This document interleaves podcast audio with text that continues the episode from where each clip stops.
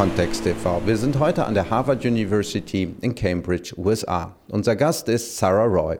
Sara Roy ist leitende Politikwissenschaftlerin am Center for Middle Eastern Studies an der Harvard University.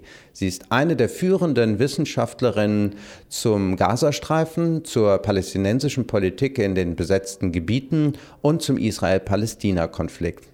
Ihre Familie wurde im Holocaust ausgelöscht. Nur ihre Eltern überlebten die Vernichtungslager in Auschwitz und in Kulmhof in Polen. Welcome to Kontext TV, Sara Roy. It's a great pleasure to have you. Sara Roy, herzlich willkommen bei Kontext TV. Wir freuen uns sehr, heute mit Ihnen sprechen zu dürfen. Können Sie uns zunächst etwas zur Lage in Gaza und dem Westjordanland berichten? Sie halten sich ja häufig zur Feldforschung dort auf. From the time that I began my research in 1985 through to today, I can tell you unequivocally that the situation for Palestinians living there and in the West Bank as well is extremely adverse. It has deteriorated dramatically over time. Ich habe 1985 mit meiner Forschung angefangen und damals wie heute lebt die palästinensische Bevölkerung im Gazastreifen und im Westjordanland unter äußerst widrigen Umständen. Die Lage hat sich aber dramatisch verschlechtert. Die Unterdrückung durch die Besatzungsmacht Israel ist heute schlimmer und mit mehr Gewalt verbunden. Dabei meine ich mit Gewalt nicht nur Waffengewalt, sondern auch Entrechtung, politische Entrechtung, wirtschaftliche Entrechtung, Land- und Wasserraub, die Zerstörung von Wohnraum, die Zerstörung der Wirtschaft. Den Menschen wird das Recht verweigert zu arbeiten, einen Lebensunterhalt für die eigene Familie, die eigenen Kinder zu verdienen und ein Leben in Würde zu führen. Die Zustände in Gaza sind heute schlimmer denn je. Und auch im Westjordanland ist die Zuspitzung unübersehbar. Ein Bericht der Weltbank, ich glaube aus dem Jahr 2011, den ich in einem Artikel zitiert habe, beschreibt den Gazastreifen sinngemäß als abgeschlossene Insel und das Westjordanland als fragmentierter Archipel. Das ist absolut zutreffend. Eine der verheerendsten Entwicklungen für das Leben der Palästinenser im Westjordanland und im Gazastreifen war in den letzten 20 Jahren die Abtrennung dieser Gebiete, die Isolierung des Gazastreifens vom Westjordanland und von Israel selbst. Diese Entwicklung war zudem gewollt. Der gesamte Oslo-Prozess war darauf ausgerichtet, die Gebiete aufzuspalten, den Gazastreifen abzuschotten und das Westjordanland in voneinander abgeschnittene Enklaven zu zerstückeln. Over the last 20 years or so has been the separation of the territories and the isolation of Gaza from the West Bank and from Israel itself. And this was a very clear and deliberate policy initiative of the whole Oslo process to separate out the territories, to separate them, to isolate Gaza, to fragment the West Bank. Diese Teilung der palästinensischen Gebiete und das Auseinanderreißen der Gemeinschaft nimmt der palästinensischen Wirtschaft die geografische Grundlage und zerstört unweigerlich jedes Gefühl der nationalen oder politischen Zusammengehörigkeit. Die israelischen Behörden haben erreicht, was sie wollten, und großen Schaden angerichtet. Der Osloer Friedensprozess war von Anfang an extrem destruktiv, auch wenn nicht alle das so wahrgenommen haben. Für diejenigen von uns, die die Abkommen gründlich gelesen haben, war das von vornherein klar. Es war offensichtlich, dass diese Verträge keine Abkehr von der Vergangenheit oder ein Ende der Besetzung bedeuteten, sondern lediglich deren Fortführung in abgewandelter Form. Heute erleben wir die tragischen, aber logischen Konsequenzen eines 20 Jahre währenden Oslo-Prozesses, der darauf angelegt war, die Palästinenser zu spalten, Gaza vom Westjordanland abzutrennen und zu isolieren und Israel die Vorherrschaft über das Westjordanland zu sichern. So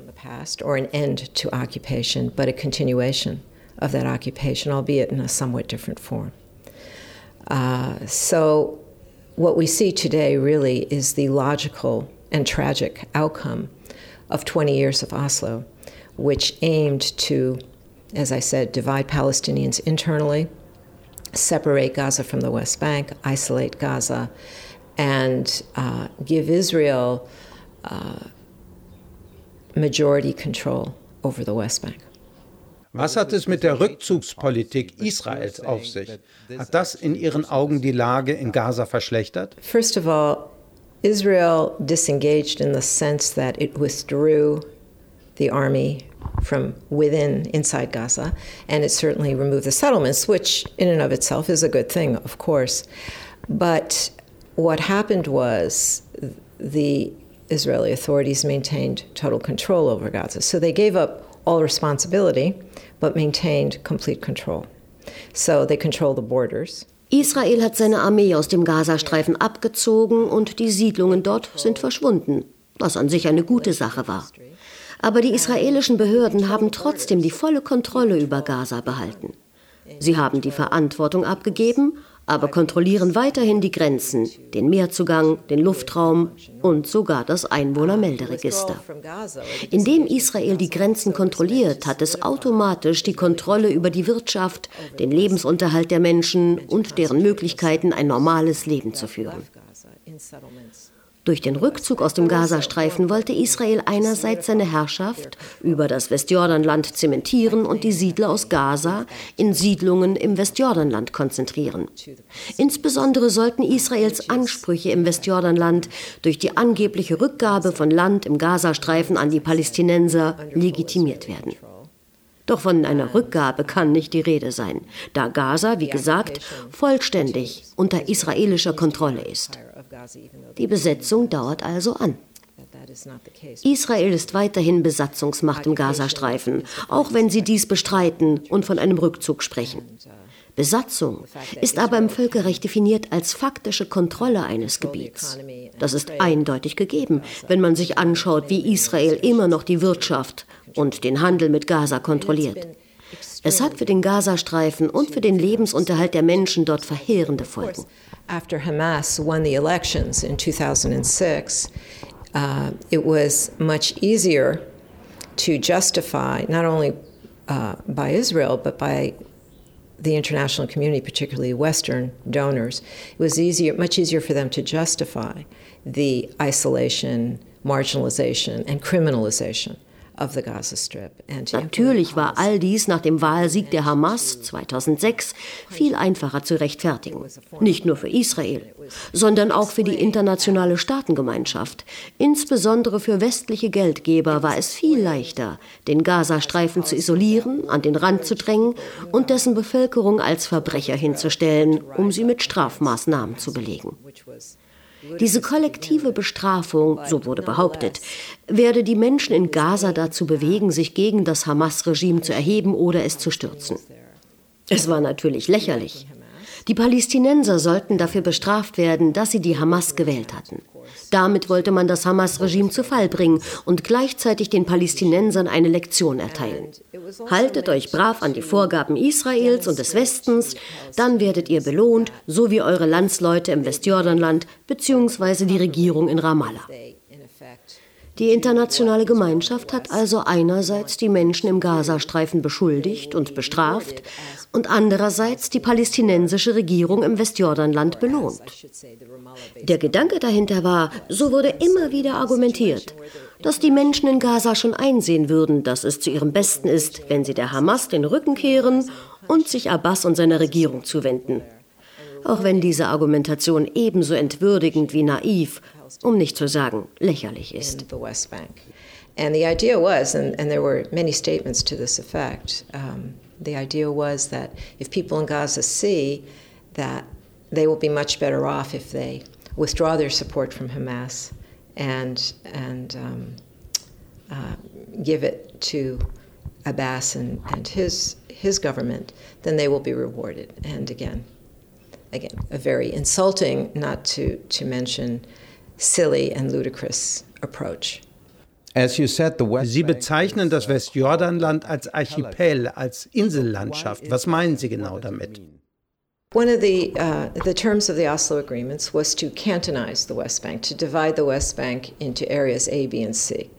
And again, I would like to say that all of this information, all of this, everything I'm saying, all of the data I'm providing, which is just touching, the tip of the iceberg, is available. There is a huge body of literature on everything I am saying from a variety of sources, international agencies, World Bank, IMF, all kinds of financial institutions, Israeli sources, Palestinian sources, European sources. So if people want to educate themselves on these issues, the material is there. Of course, there's nothing like going there and seeing it for yourself to really understand the impact that it has on people's lives. But what it is taking the West Bank and dividing it into different areas. Area A was under full Palestinian control, which, again, is somewhat of a misnomer because nothing there is completely under independent Palestinian control. But Area A referred to the cities, the main cities in the West Bank. And Area B was shared civilian control. The Palestinians had civil control. Zu den Regelungen des Osloer Abkommens gehörte die Einteilung des Westjordanlands in mehrere Zonen, die Gebiete A, B und C. Übrigens ist alles, was ich hier sage, sind all diese Informationen und Daten frei verfügbar und noch vieles mehr. Es gibt dazu jede Menge Literatur von unterschiedlichsten Quellen. Internationale Institutionen, die Weltbank, der IWF, alle möglichen Finanzinstitute, israelische Quellen, palästinensische Quellen und auch europäische Quellen. Jeder kann sich selbst informieren und weiterbilden. Das Material ist da. Was es wirklich für das Leben der Menschen vor Ort bedeutet, versteht man natürlich am besten, indem man dorthin reist und sich selbst ein Bild macht. Jedenfalls wurde das Westjordanland in mehrere Gebiete mit unterschiedlichen Zuständigkeiten aufgeteilt. Gebiet A steht komplett unter palästinensischer Verwaltung, was nicht ganz richtig ist, weil die Palästinenser nie das letzte Wort haben. Das Gebiet A umfasst die größeren Städte des Westjordanlandes. Gebiet B steht unter gemeinsamer Verwaltung. Die Palästinenser sollten die zivile Verwaltung übernehmen und Israel die Sicherheitshoheit. Gebiet C wiederum, das etwa 60% des gesamten Westjordanlandes ausmacht, steht unter uneingeschränkter israelischer Verwaltungshoheit. Man kann es sich ein bisschen wie einen Schweizer Käse vorstellen. Es gibt Löcher und diese sind größtenteils in palästinensischer Hand, während der Käse dazwischen von Israel kontrolliert wird. Klar ist das eine grobe Vereinfachung, aber vielleicht hilft es, um ein Gefühl für die Situation zu bekommen. Wie viele von den Löchern die Palästinenser kontrollieren, ist letztlich egal. Entscheidend sind die Übergänge zwischen den Löchern, über die sie so gut wie gar keine Kontrolle haben. Es gibt also so etwas wie einen Flickenteppich von Enklaven. Einer internationalen NGO zufolge sind es geschätzte 227, in denen die Palästinenser leben. Das führt dazu, dass die Menschen mehr oder weniger gezwungen sind, in ihren Löchern, in diesen Enklaven zu bleiben, weil es ihnen erschwert oder teilweise auch unmöglich gemacht wird, sich dazwischen zu bewegen, um von A nach B zu gelangen. Der Großteil des Westjordanlandes steht komplett unter israelischer Kontrolle und Palästinenser haben dazu keinen Zugang oder, wie im Jordantal, nur sehr eingeschränkten Zugang. Die Menschen sind daher in immer kleineren Landstücken eingepfercht. Für Freunde von mir, die im nördlichen Westjordanland leben, ist es unglaublich schwierig, in den Südteil zu reisen. Viele bleiben daher, wo sie sind, weil sie nie sicher sein können, ans Ziel zu gelangen. Sie verlieren viel Zeit und leider auch sehr viel Geld, weil sie durch eine ganze Reihe von Kontrollen müssen. Und es gibt keine Garantie, dass man auch durchgelassen wird. Zu manchen Gebieten ist den Palästinensern der Zugang verwehrt. Im Westjordanland gibt es eine regelrechte israelische Siedlungsinfrastruktur. Neben den Siedlungen selbst existiert ein Straßennetz, das diese miteinander verbindet und das die Palästinenser nicht oder nur mit Einschränkungen nutzen dürfen. Es ist wie ein Netz, dessen Maschen sich von Tag zu Tag enger um sie legt. Die Siedlungen wachsen und dementsprechend auch die dazugehörige Infrastruktur. Gleichzeitig wird den Palästinensern mehr und mehr das Recht genommen, auf ihrem eigenen Land zu leben und zu arbeiten. Und dann ist da ja noch die Trennmauer, die sich durch das Westjordanland zieht. Wenn es wirklich eine Sicherheitsmauer wäre, dann hätte man sie entlang der grünen Linie, der Waffenstillstandslinie zwischen Israel und dem Westjordanland gebaut, aber stattdessen ragt sie in das Westjordanland hinein. Die Mauer ist letztlich Landraub, ein Versuch, auf der israelischen Seite der Mauer möglichst viel fremdes Land faktisch zu annektieren. Die Palästinenser haben daher immer kleinere Gebiete zum Leben und sind oftmals von ihrem eigenen Ackerland abgeschnitten. Oft leben die Menschen auf der einen Seite der Mauer, während das Land, das sie über Generationen oder zumindest über viele Jahre bestellt haben, auf der anderen Seite liegt. Zwar erhalten sie zum Teil an bestimmten Tagen oder zu bestimmten Zeiten Zugang, aber ihr gesamter Lebensalltag verändert sich dadurch. Viele Menschen haben ihr Land auch verloren. The land has been taken away, has been confiscated, and this occurred from the beginning of Oslo, with the approval of the Palestinian Authority, I might add, that lands were taken to build settlement roads, and eventually, lands were taken, of course, Palestinian lands were taken to build the separation wall. And this is what, is meant by an archipelago. You have cantons and areas, and people increasingly are living in these very constricted areas because it is difficult for them to move, and in some cases they are restricted from major parts of their own, their own land in the West Bank, and of course there are massive restrictions on water use, the disproportionate use of water. I read a recent figure where Israeli settlers have 300 liters per capita, compared to 70 liters per capita given to Palestinians. In some villages in the West Bank or towns in the West Bank, people don't have water for days. Seit Anfang des Osloer Friedensprozesses wurde Land beschlagnahmt, übrigens mit Erlaubnis der palästinensischen Autonomiebehörde, um darauf die Zufahrtsstraßen zu den Siedlungen zu bauen und später natürlich auch um die Sperrmauer zu errichten. Das meine ich mit dem Begriff Insellandschaft. Die Teilung in separate Enklaven und Gebiete. Mehr und mehr bleiben die Menschen in diesen sehr eng umgrenzten Gebieten, weil jeder Ortswechsel ihnen schwer gemacht wird. Und vielfach wird ihnen der Zugang zu ihrem eigenen Grund und Boden im Westjordanland verwehrt. Außerdem wird ihr Wasserverbrauch streng rationiert. Aktuelle Daten zeigen, dass israelische Siedler 300 Liter pro Kopf erhalten, während den Palästinensern nur 70 Liter gestattet werden. Manchmal haben Dörfer und Städte im Westjordanland tagelang kein Wasser. Das meine ich, wenn ich von Gewalt spreche, von Besatzung. Hier wird institutionalisierte Gewalt gegen Menschen ausgeübt. Dabei geht es nicht nur um bewaffnete Konflikte, sondern auch um Landraub, Wasserraub und die Zerstörung von Wohnhäusern. Im Kern werden dabei die Menschen der Möglichkeit beraubt, zu arbeiten, für ihre Familien und ihre Kinder zu sorgen und ein normales Leben zu führen, wie wir alle, ob hier, in den USA, in Deutschland, in Frankreich oder anderswo, es führen wollen. Das ist für mich das Tragische. Und es ist ein himmelschreiendes Verbrechen, Menschen so zu behandeln. Ich verstehe auch letztlich nicht, was Israel meint, auf diese Weise zu erreichen. Israelis und Palästinenser leben ja zusammen. Sie leben so eng zusammen, dass eine Trennung im Grunde unmöglich ist. Egal wie viele Mauern man baut, egal wie viele Schranken und Checkpoints. Es gibt mittlerweile wohl an die 600 Checkpoints unterschiedlicher Art im Westjordanland. Selbst wenn man den Gazastreifen noch so dicht abschottet, am Ende liegen ja nur ein paar Dutzend Kilometer zwischen diesen Gebieten.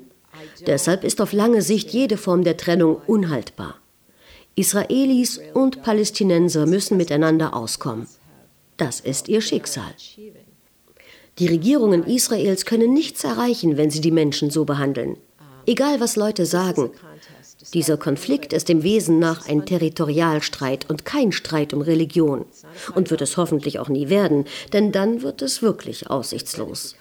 Es geht hier um Land und vor allem um die Weigerung der israelischen Regierung, das Land mit den Palästinensern zu teilen.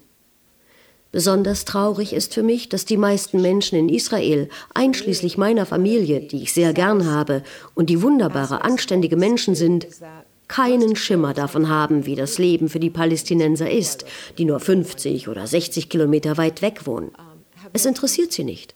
Und es ist für sie auch bequemer, es nicht zu wissen. Genauso wenig verstehen sie wirklich, welche Politik ihre eigene Regierung in den palästinensischen Gebieten verfolgt, wie es den Menschen dort über die Jahre ergangen ist und erst recht nicht, warum es so gekommen ist. Ich bin fest davon überzeugt, dass die Menschen in Israel Frieden wollen. Wenn es zu einer, wie ein Freund von mir es ausdrückte, beiderseits inakzeptablen Einigung käme, würden sie dafür stimmen. Ich habe Familie und viele Freunde in Israel und kann daher sagen, dass die Menschen dort nicht in Angst leben möchten. Aber wie bringt man die Menschen nach all den Jahren dazu, einander zu vertrauen? Ich glaube auch, dass es etwas anderes wäre, wenn die Menschen in Israel mehr davon wüssten, was in den palästinensischen Gebieten wirklich passiert und unter welchen Bedingungen die Menschen dort leben müssen, was sie auszuhalten haben. Wenn es mehr Verständnis und Verbundenheit zwischen den Bevölkerungen gäbe, würde sich die Situation auf jeden Fall zum Besseren verändern. Das möchte ich glauben. Und ich glaube es auch. Aber nochmal zurück zu Oslo und der Enklavenbildung, der Verinselung. Die Absicht dahinter ist, Israelis und Palästinenser voneinander zu trennen. Seit Beginn der Besatzung ging es nie darum, Palästinenser in Israel zu integrieren oder Israelis in den palästinensischen Gebieten zu integrieren. Die Bevölkerungen sollten getrennt bleiben. Aber es gab auch Austausch. Palästinensische Menschen kamen täglich zum Arbeiten nach Israel. Zwar mussten sie nachts wieder gehen, aber es kam dennoch zu Interaktionen. Ich habe das in den letzten 2,5 Jahrzehnten immer wieder erlebt. Jetzt ist das vorbei. Der Austausch findet seit Oslo praktisch kaum noch statt. Dieser angebliche Friedensprozess führte nicht nur zur Abschneidung des Gazastreifens vom Westjordanland und damit zur inneren Teilung der Bevölkerung, sondern auch zu drastischen Einschränkungen und letztendlich zum Versiegen des Austauschs zwischen Palästinensern und Israelis. Zwar kommen immer noch Menschen aus dem Westjordanland zum Arbeiten nach Israel. Sie arbeiten in den Siedlungen und auch in Israel selbst. Aber der Gazastreifen ist komplett abgeschnitten.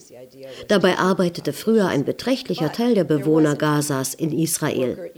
Letztlich wollte man jeglichen menschlichen Kontakt zwischen Palästinensern und Israelis unterbinden. Das hat auf beiden Seiten viel Leid erzeugt.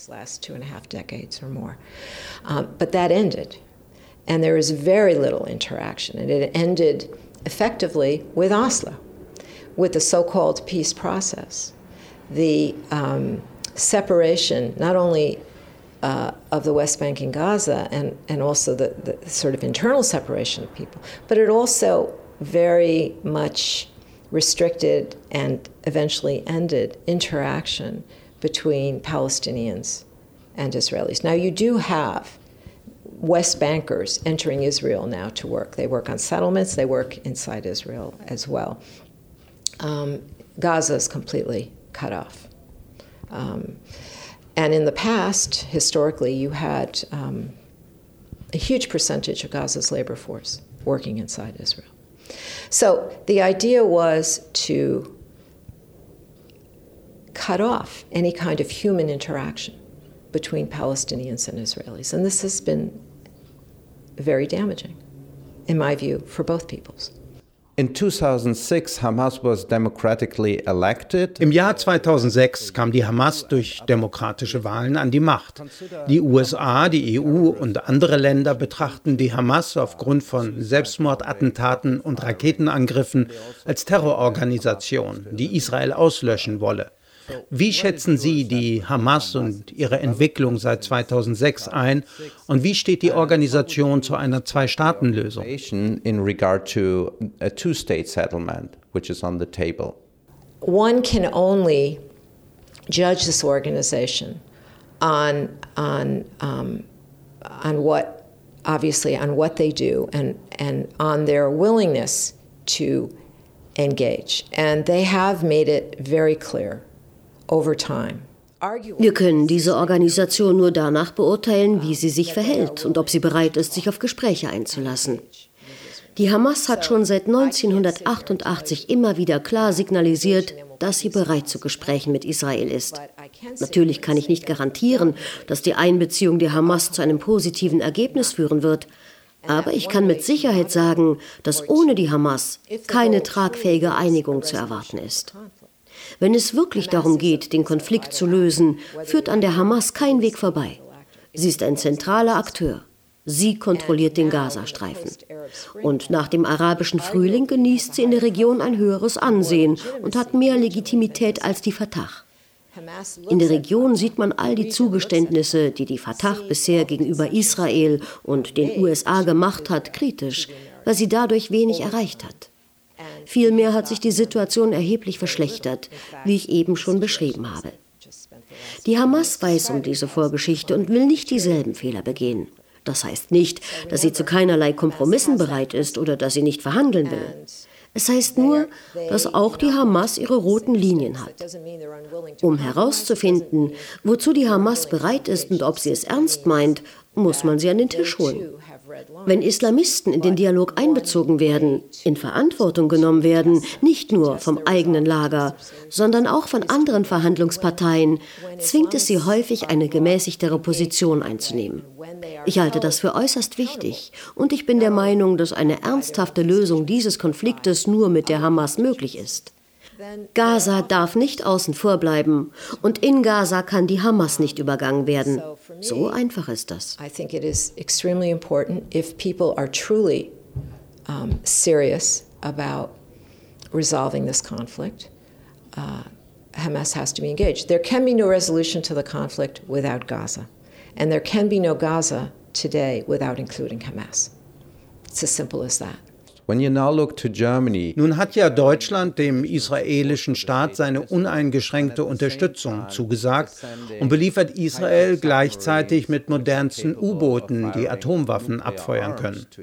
Wie bewerten Sie die deutsche Israel-Politik und Deutschlands Haltung zum Israel-Palästina-Konflikt? My feeling is that a true friend of Israel would be prepared to behave in what they consider to be the best interests of Israel. And in my view, the best interests of Israel is to ensure an end to this terrible conflict. And in order to ensure that, one has to confront the role that Israel plays in perpetuating that conflict.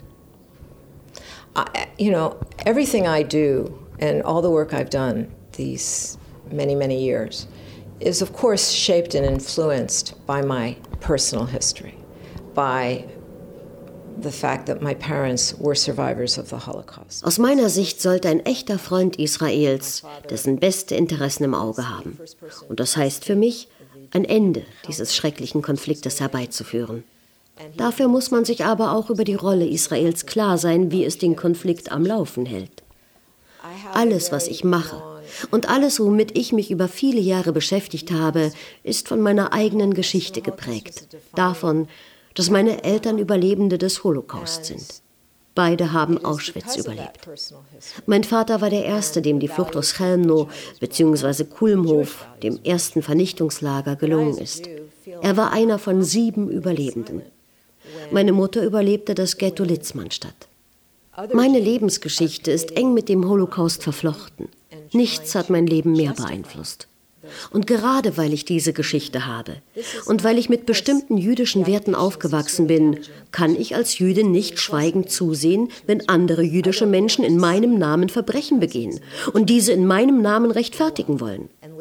Natürlich ist die Besatzung furchtbar für die Palästinenser, aber sie schadet auch Israelis.